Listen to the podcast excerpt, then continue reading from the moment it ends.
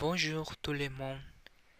Il s'agit d'un nouvel épisode de Entre les ombres. Je m'appelle Christian Medina et je suis très heureux d'être avec vous aujourd'hui. Nous sommes très près d'atteindre la fin de ce podcast. L'histoire d'aujourd'hui est très intéressante. C'est arrivé quand j'étais enfant. Cette histoire était de ma mère et elle s'était produite une nuit alors qu'il pleuvait.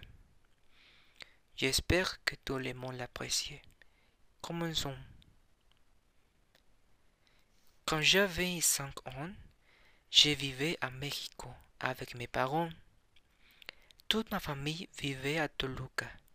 Mes grands-parents, mes oncles et mes cousins étaient dans l'état de Mexico. Parfois, ma mère me laissait aller à Toluca pour voir mes cousins. Quand je n'avais pas cours, je pouvais dormir chez mes oncles avec mes cousins.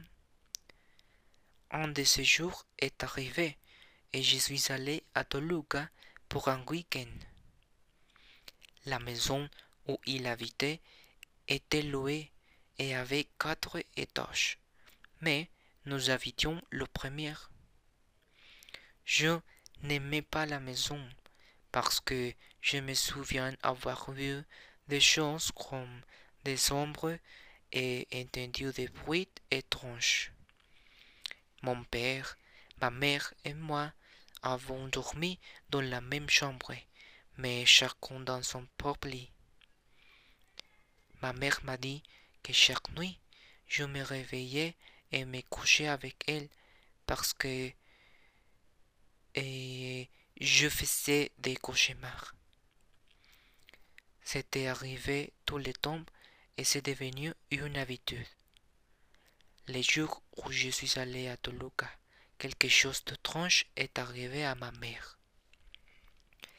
Il était minuit quand ma mère s'endormit. Elle faisait la lessive la nuit et montait au troisième étage de la maison pour les accrocher. Ma mère pensait que les vêtements sécheraient pour le lendemain, mais à l'aube, il a commencé à pleuvoir.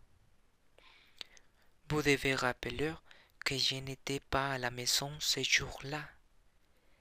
Il a, commencé, il a commencé à pleuvoir dans la nuit. La pluie était très forte.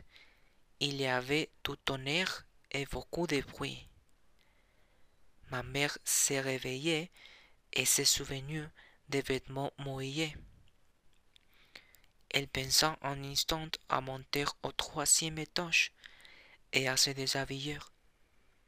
Mais à ce moment-là, elle sentit que quelqu'un la regardait.